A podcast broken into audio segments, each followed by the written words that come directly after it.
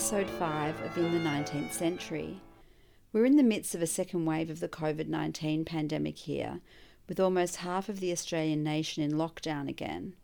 In the capital of Canberra, where I live, we're in a quasi lockdown due to our location in the middle of New South Wales. So today's podcast is recorded on Ngunnawal country, at the foot of Black Mountain and alongside an artificial lake named after a man whose wife, in fact, made the original designs for the city. The irony of that will become clearer as we move through our topic today. I pay my respects to the Ngunnawal and Ngambri people upon whose land I live and work, and acknowledge that this land was never ceded. Today we're considering the topic of women and the law in the 19th century. While we will, of course, be touching on the suffrage movement, which became one of the most robust women's law reform campaigns in human history, we're looking more broadly at the concept of the position of women in the eyes of the law. The suffrage campaigns themselves are so rich and involved that they will be a separate topic for a later episode. Instead, today we want to think about the discriminatory nature of the UK laws and their application in Australia during the colonial period, which ultimately fueled the fire for the women's reform movement and led to women seeking a voice in Parliament. Women in the 19th century in Britain and Australia were governed by a discriminatory set of laws that reflected really a society which was entirely governed by men. Formal education was largely only bestowed on the males of the household, and the universities only allowed male students for the most part of the century. When women were admitted to universities in the 1870s, in the case of the most prestigious universities, their degrees were not conferred until the 1940s. The dominant Anglican and Roman Catholic churches were utterly male unless you planned to be a nun, one of only a few occupations left for the woman who did not wish to marry. If you went to church on Sundays, as most people did in the 19th century, the pulpit was inhabited by an all male clergy. The professions such as medicine and the law were populated only by men till later in the century, as was the judiciary, and of course the parliament was entirely male. In terms of the laws governing the people, one of the most discriminatory laws of all were the electoral laws that did not allow any woman the right to vote for the politicians who made the laws in the first place. The only women who could practically lobby for law reform were generally the daughters and wives of progressive politicians and men of influence. Because of the discriminatory nature of the laws to which women were compelled to comply, they eventually mobilized to seek universal suffrage that is, the right to vote, and eventually the right to stand for public office. The logic was that the only way to change their impoverished legal position was to obtain the vote and the right to membership of the Parliament where laws concerning them were made, repealed, and amended. Women and the law, what does that mean? Should I say women in the law, or women of the law, or the law and women? Or do I mean how does the law regard women, and which laws are we talking about, or which women? All of these questions dance around in my head as I prepare to record today, for those who, like myself, are devotees of Virginia Woolf's A Room of One's Own, you will recognise my direct pilfering of her opening gambit to that book, which is about her efforts to research and write a talk for two women's colleges in Cambridge in 1929 on the topic of women in fiction. That is not the last time today you'll be hearing from VW. To narrow the field of reference, my inquiry will focus on British law as it applied to the various Australian colonies, and it will then shift to how the law applied to women post Federation and the institution of the Australian Constitution, which came into force in January 1901 after about 20 years of preamble and negotiation between the Australian colonies, New Zealand, and Great Britain. Since I'm not an expert in this area, later in this episode I'll be joined by eminent feminist legal scholar from the Australian National University and the University of Canberra, Professor Kim Rubenstein, who will talk about the situation in Australia leading up to the enactment of universal suffrage. Why, you may ask, am I focusing on women and the Australian Constitution when technically it falls outside of the scope of the 19th century as we know it? For a very good reason and that is that 19th century imperialism and colonization and the structure of that socio political arrangement greatly informed the content of the Constitution, which was drafted over about 10 years between 1890 and 1900. You see, one cannot simply shake off the previous century simply because the calendar ticks over and we suddenly find ourselves in the 20th century. In fact, one could say that the Australian Constitution could only have been written by the ruling class of the 19th century, and the profile of that ruling class is decidedly white, educated, and male. It is perhaps ironic that much of the discrimination women and people of colour experience today is in fact a legacy of that original drafting consented to by none other than a woman, the woman who personified the century so well, Queen Victoria. Why is an art historian concerning herself with the law? I'm not a legal scholar or a lawyer. Instead, I focused my tertiary studies on art history. What could I possibly contribute to the subject? Well, it turns out that many of the 19th century women artists who I research in Britain and Australia were very active citizens and became leaders in the women's reform movement, particularly in relation to the suffrage societies that sprung up throughout the empire. For example, the Australian artist Dora Meeson was responsible for creating the suffrage banner, which now hangs in the Commonwealth of Australia's Parliament House. It is emblazoned with the slogan, Trust the woman, women, mother, as I have done. Meeson carried it at the head of the Australian and New Zealand contingent of women suffragists in the women's suffrage coronation procession in London in 1911. With artist Mary Lowndes, she set up the British Artists Suffrage League, which was responsible for making so many of the banners used throughout the suffrage campaigns in England. But before we meet up with Professor Kim Rubenstein, I'm going to summarise the legal situation for women in Britain and Australia in the 19th century. It is not an exhaustive list by any means, but a summary of some of the most contentious laws women sought to have amended or repealed. And a bit of a trigger warning here this is not a heartwarming story of brave, brave women succeeding in having debilitating laws removed. It's a narrative full of the trauma endured because of the barbaric nature of many of these laws, such as the Contagious Diseases Acts or the child custody laws.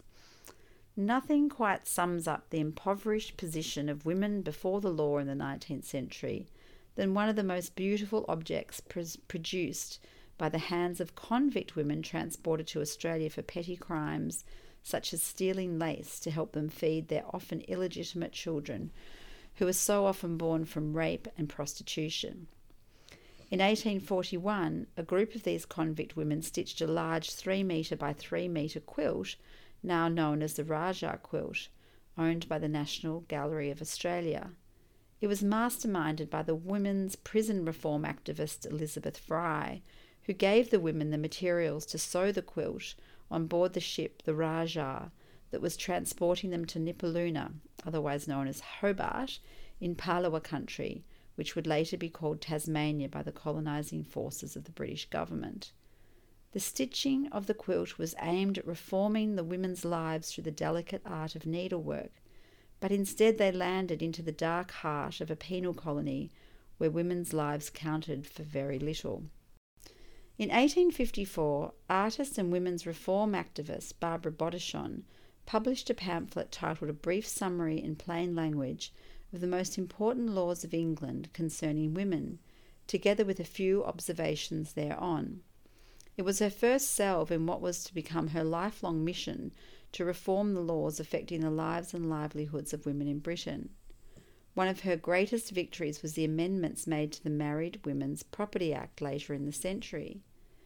And essentially, the importance of this act was that for the first time, women were entitled to keep and own the money that they earned and the value of the properties that they owned. Because previously, as soon as a woman married, all of her property and income became the property of her husband and she was in fact impoverished by marriage. Bodichon drafted a petition demanding reform and then marshalled other leading women's rights activists to collect 24,000 signatures to present to Parliament in 1856, which led to the introduction of a private member's bill in 1857. But like so many of the women's petitions to Parliament, it failed because of the entrenched attitudes towards women and the resistance to make changes to the law that would devolve male power. We'll talk about this further in a moment, but what is important here to recognise is Bodichon's role in collaborating with other women and mobilising forces to have her arguments debated in public. It was the beginning of the modern women's reform protest movement. If you think women in the 1970s were radical, refocus on the women of the 1870s and you will see serious militancy at work a century earlier. As Professor Joanne Conaghan at Bristol University has argued, and I quote her here, one particular benefit of the petition campaign was that it enabled Bodichon and her team to amass much empirical evidence supporting their contention that the coverture laws produced real and concrete disadvantage for women.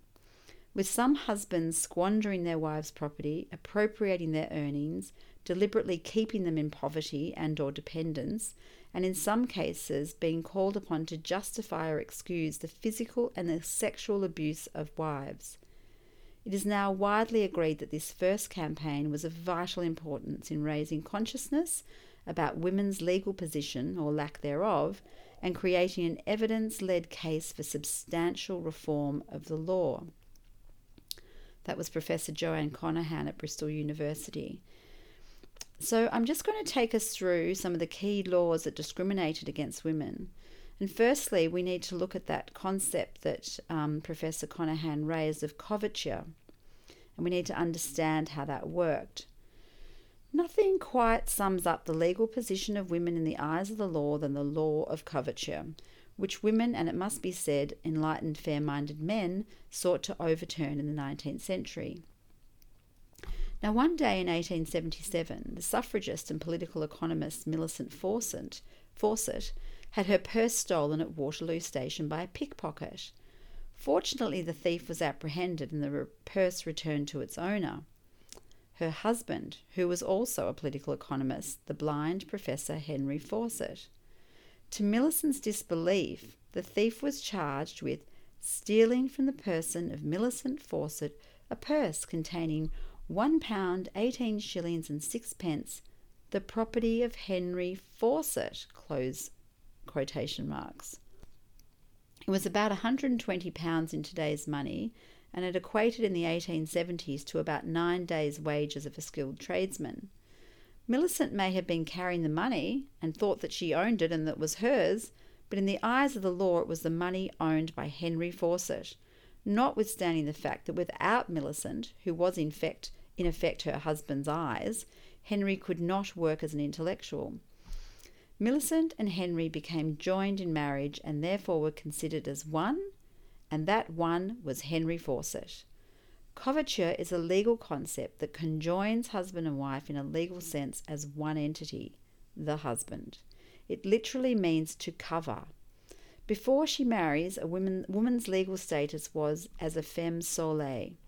Once married, she became the Latin term femme covert or, or woman covered. In his commentaries on the laws of England in Volume 1 of 1765, William Blackstone explains this. He says, By marriage, the husband and wife are one person in the law. That is, the very being or legal existence of a woman is suspended during the marriage, or at least is incorporated and consolidated into that of the husband, under whose wing, protection, and cover she performs everything, and is therefore called in our law French a femme covert or femina viro coaperta. It is said is said to be covert baron, or under the protection and influence of her husband, her baron or lord, and her condition during her marriage is called her coverture. So, in essence, when a woman married, she lost her legal personality or individuality. Now, the laws of coverture were tested by the reforms sought to the Matrimonial Causes Act of 1857 by a remarkable woman, Caroline Norton, who was suffering a highly abusive marriage, which was not uncommon at the time. In fact, a man had a right to physically oppress his wife. Virginia Woolf writes about this in A Room of One's Own when she quotes the British historian Professor Trevelyan, who explained in his tome The History of England that wife beating was a recognised right of man and was practised without shame by high as well as low similarly. The daughter who refused to marry the gentleman of her parents' choice was liable to be locked up, beaten, and flung about the room without any shock being inflicted on public opinion. Marriage, he says, was not an affair of personal affection, but of family avarice, particularly in the chivalrous upper classes. End of quote. Further, to, further to Trevelyan's argument, marriage often took place when a woman was very young. As we know from the novels of Jane Austen all too well, a deep anxiety infiltrated the house of any unmarried daughter in her mid twenties. Families in the 19th century wanted their daughters married off quickly, and the average age at marriage hovered between 22 and 23. In fact, it actually decreased as the century wore on. Marriages before the age of 16 were considered void, but there were plenty of marriages in the aristocratic classes of women who were aged between 16 and 18. One notable marriage was Harriet Westbrook, who was 16 at the time she married the poet Percy Bysshe Shelley in August 1811. Another child bride was Lady Agnes Hay, who at the age of 16 married James Duff, the fifth Earl of Fife, who was aged 31 at the time in 1846, and the, the list goes on. But back to Caroline Norton, who, like Barbara Bodichon, without any legal training, wrote a pamphlet in 1854 seeking legal reform. Hers was titled English Law for Women in the Nineteenth Century. She then wrote a letter in 1855 to her Queen titled A Letter to Queen Victoria on Lord Chancellor Cranworth's Marriage and Divorce Bill. It is worth quoting as it sums up the position very well. She writes to her Queen First, I desire to point out the grotesque anomaly which ordains that married women shall be non existent in a country governed by a female sovereign. And secondly, because whatever measure for the reform of these statutes must, may be proposed, it cannot become the law of the land without you Majesty's assent and sign manual.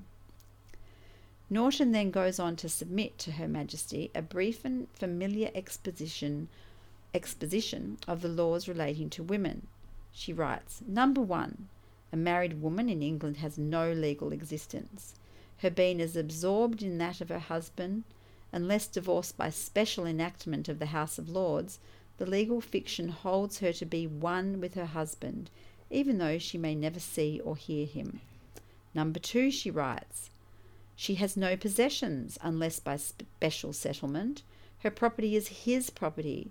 The law gives what she has to him, and no will she could make would be valid. An English wife cannot legally claim her own earnings. Whether she weed potatoes or keep a school, her salary is the husband's. An English wife may not leave her husband's house. Not only can he sue her for restitution of conjugal rights, but he has the right to enter the house of any friend or relation with whom she may take refuge, and may carry her away by force.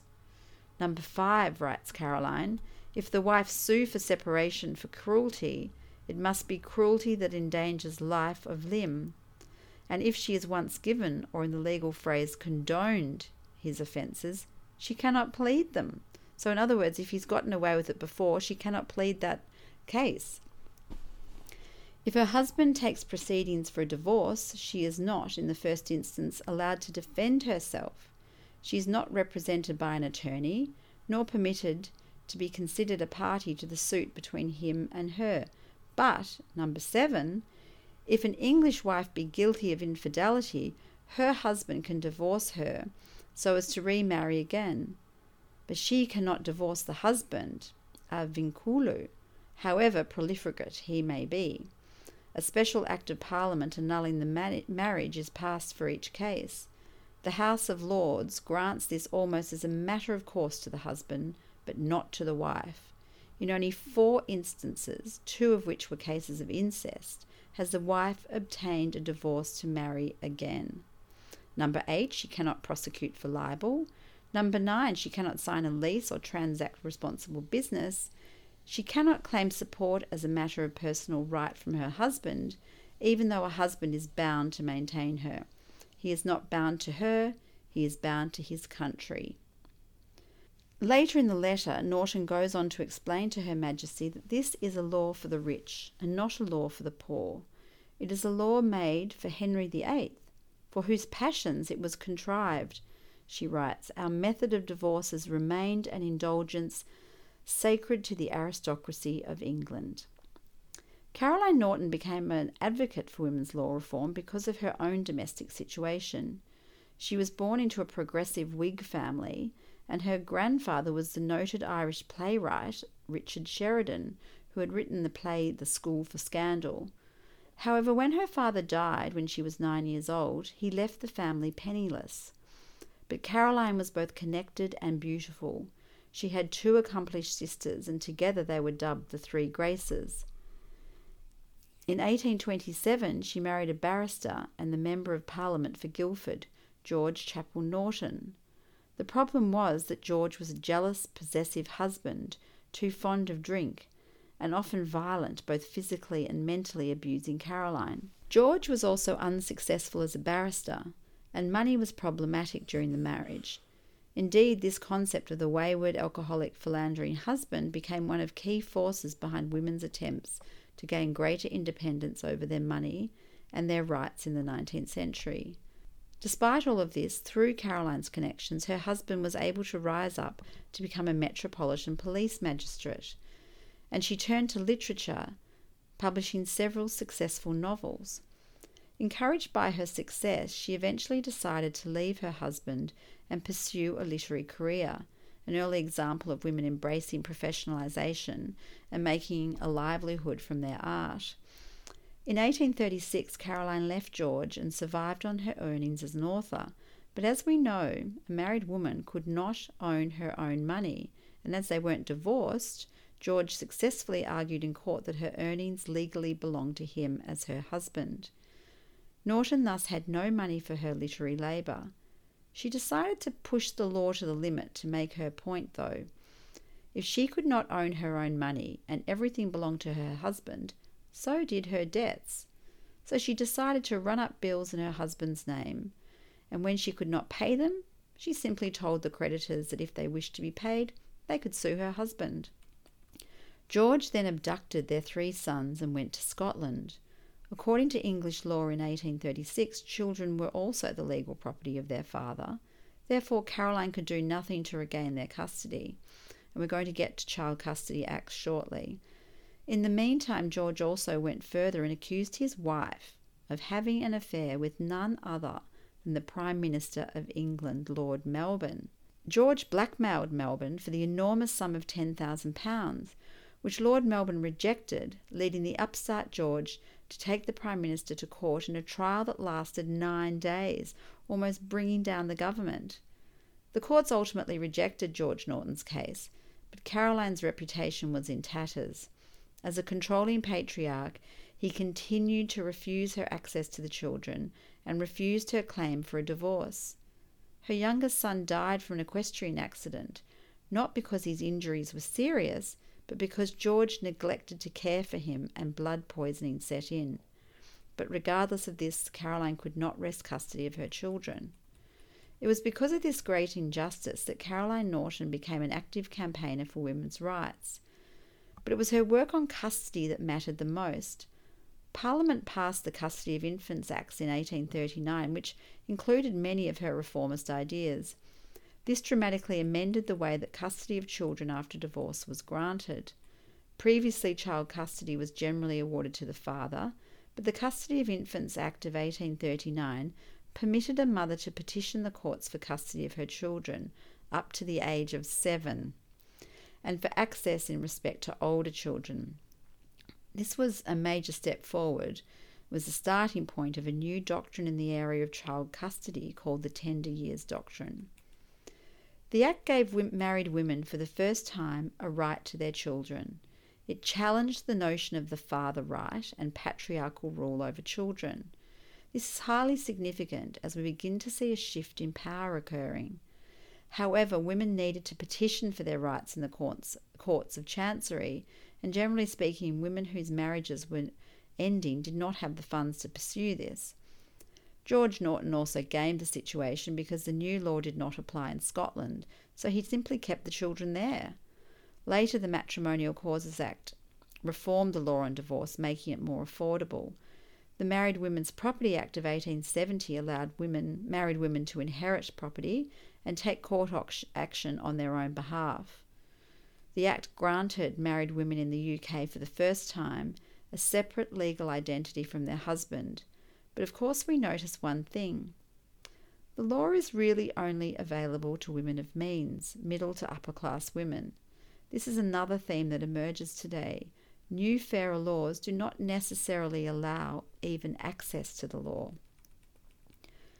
Prior to the Matrimonial Causes Act of 1857, divorce in England was a matter for the ecclesiastical courts and subject to the canon law of the Church of England. The bill to enact the Matrimonial Causes Act proposed to create a civil court to regulate divorce and to allow it to proceed to court by civil litigation. The Act, in effect, established the new Court of Divorce and Matrimonial Causes, which now had jurisdiction to hear and decide civil actions for divorce. However, this Act did not contemplate the grounds for divorce for men and women equally. A husband could petition for divorce on the sole grounds that his wife had committed adultery, whereas a wife had to prove a succession of grievances combined, say, adultery and consort with other offences such as incest, cruelty, bigamy, and desertion. This, of course, would also require her to have an advocate or a barrister, and no doubt because the onus on her was far greater than a man, it was more likely to cost her more money to file for divorce. And of course, in 1857, married woman had no money. Her money belonged to her husband. In fact, as an aside, the Anglo Australian artist Mary Stoddard, who married a man who found business and work challenging, found that her husband pledged her paintings in his bankruptcy proceedings, offering them to annul his debts. This is a woman who has friends who was friends with the so-called father of Federation and New South Wales Premier Sir Henry Parkes, who commissioned her to paint his portrait on several occasions, and yet her earnings from her paintings were not hers to keep. Parkes, who was a suffragist and who kept one of Mary's portraits of him until his death, was possibly thinking of her a lot when he threw his support behind the women's suffrage movement in Australia. British matrimonial laws also applied in Australia, a point that we will also get to shortly. One of the more high profile cases in Australia was that of the writer and international lecturer Tasma, whose name was Jessie Fraser, later Couvreur. Her divorce from her errant husband, who had fathered a child to their housekeeper, took 16 years to effect. Such was the complexity and social stigma attached to such proceedings. Mr. Fraser was, and I quote, a man somewhat given to horse racing and betting. Tasma needed letters from Mr. Fraser stating that he no longer wished to have anything to do with her. Her biographer concludes that both parties wanted the divorce, and it was necessary for them to file documents that were basically made in collusion together to support the fact that neither husband and wife wanted to stay together and therefore a divorce was necessary. But nevertheless, even though they were in collaboration on this, the divorce took an age and was finally granted in 1883. While the circumstances of the Married Women's Property and the Custody of Infants Acts still rile today, it was the various contagious diseases acts in the 19th century that incite a deep sense of anguish, anguish, trauma, and frustration in any right minded person. The passage of these acts was one thing, stealthily pushed through Parliament in 1864 alongside certain agricultural acts, which meant that people did not realise that the um, Contagious Diseases Acts actually applied to women. Instead, they thought that the internal examinations sanctioned by the law applied to cattle, not human beings. These laws, despite public dissent, were upheld in 1866 and 1869 and also applied in Australia. They were designed to regulate prostitution and control the spread of venereal diseases, largely in the military garrisons and naval ports where prostitution was prevalent. So the acts actually only um, were valid for certain regions of, of Britain. The drafting of the acts revealed a complete injustice and misogyny towards women, for they punished the women who were found to be carrying venereal diseases, but not their male clientele.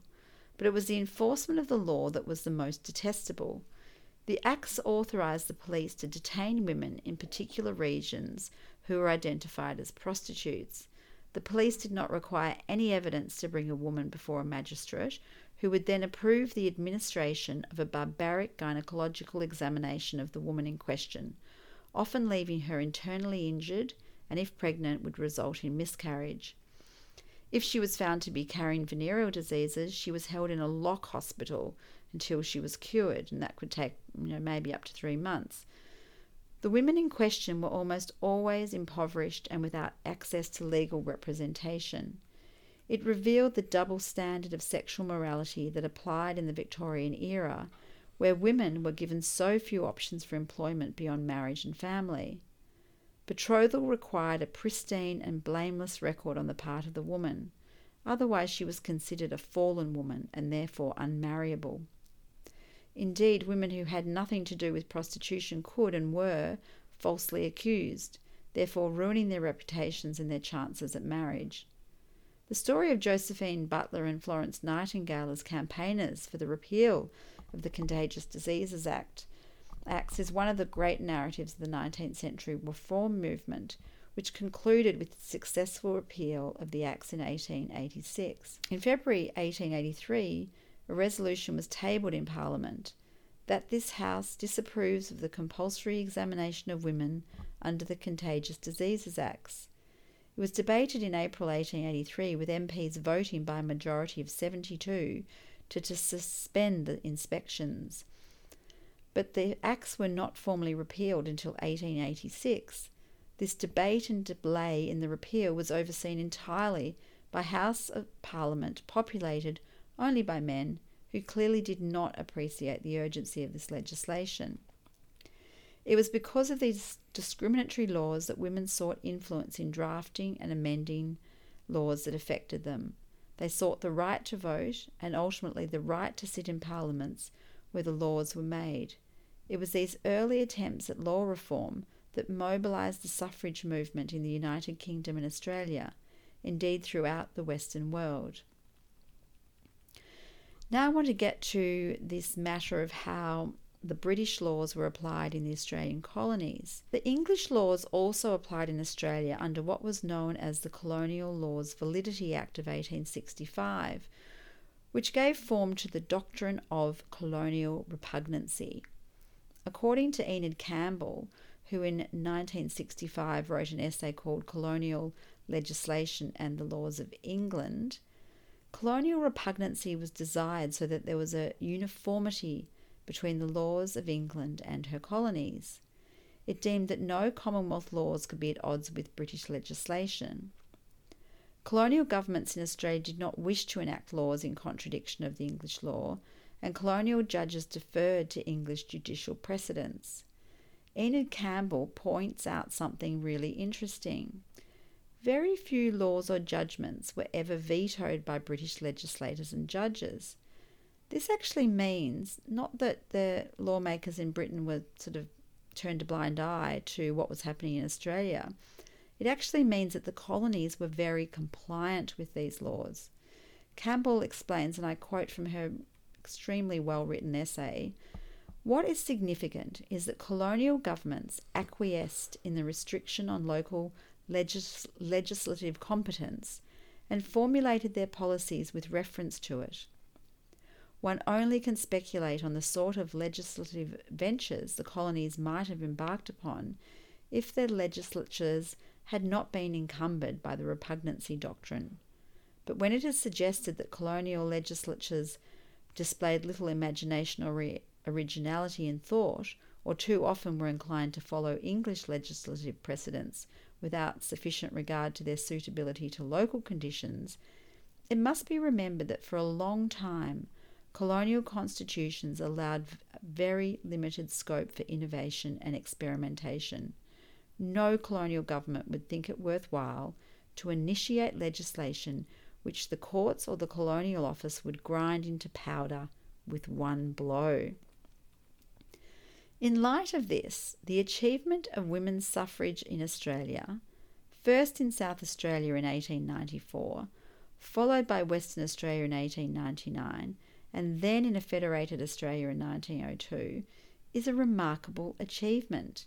When considered in reference to the doctrine of colonial repugnancy, the achievements of the women's reform movement in Australia, which led to Australia becoming the first country in the world to give women both the right to vote and sit in the House of Parliament, are really nothing short of radical. Colonial governments who otherwise dutifully adhered to all UK laws dissented when it came to women's suffrage. The case in South Australia is really fascinating because the ba- debate was so robust. In 1894, the new Premier of South Australia, armed with Labor Party seats in the upper house, introduced the Adult Suffrage Bill after the activist Mary Lee had presented a petition to Parliament with 11,600 names on it.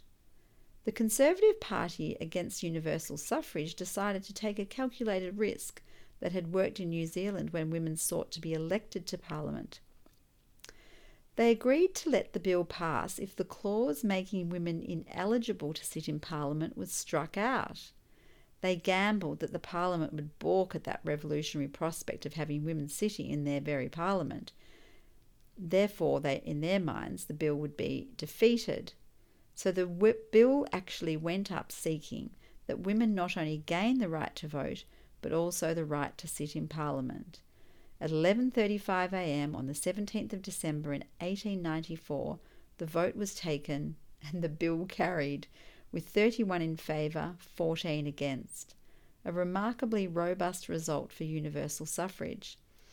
I think Clare Wright has summed it up best in her remarkable book, You Daughters of Freedom, when she writes on page 57 this extraordinary act of political miscalculation meant that South Australian women, including Indigenous women, now had full political equality, making them the most highly franchised women in the world. Conversely, in England, things took considerably longer.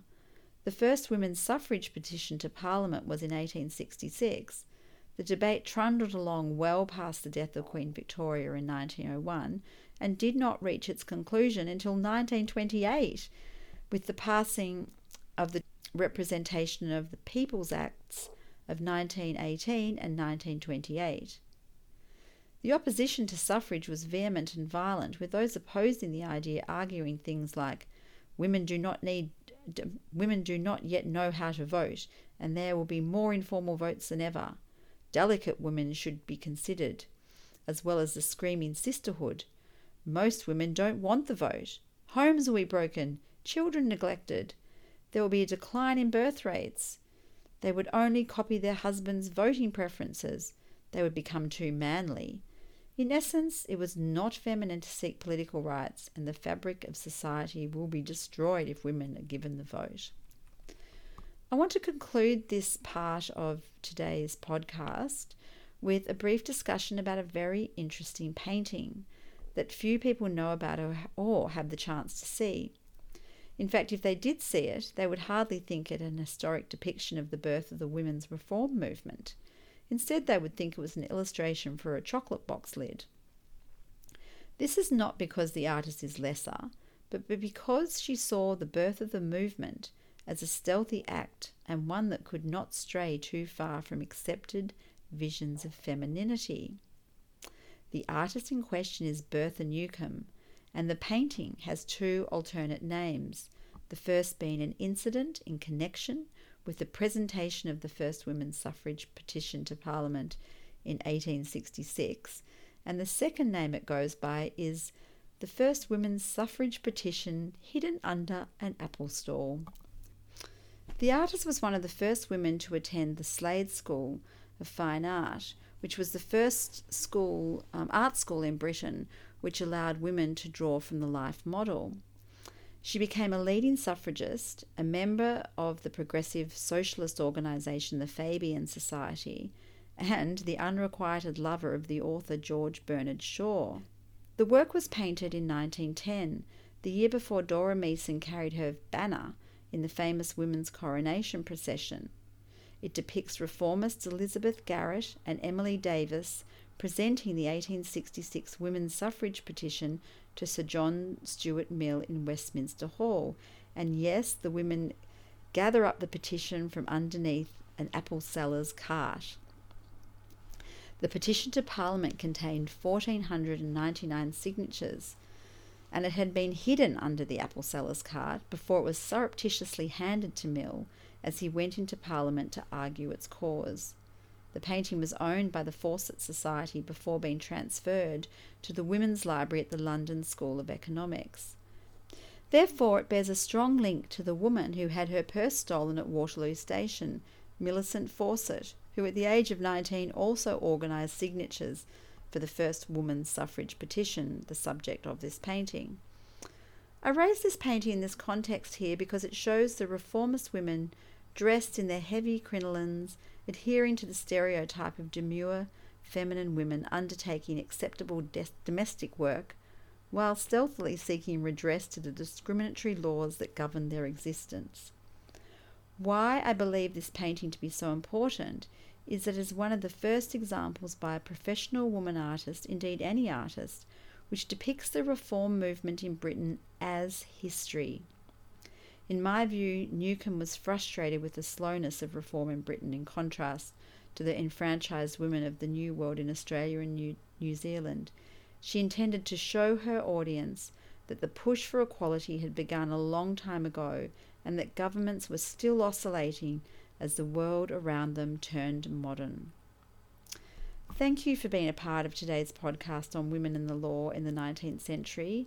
This concludes part one of the episode. Part two features renowned feminist legal scholar Professor Kim Rubenstein and was recorded at the Museum of Democracy at Old Parliament House in Canberra, Australia. I look forward to joining you all there. For those who have enjoyed today's music, you've been listening to Agnes Zimmermann's Violin Sonata for Piano and Violin Number 1 in D minor, Opus 16, um, which was composed in 1868. And it is, has been the first movement known as the Allegro. Thank you.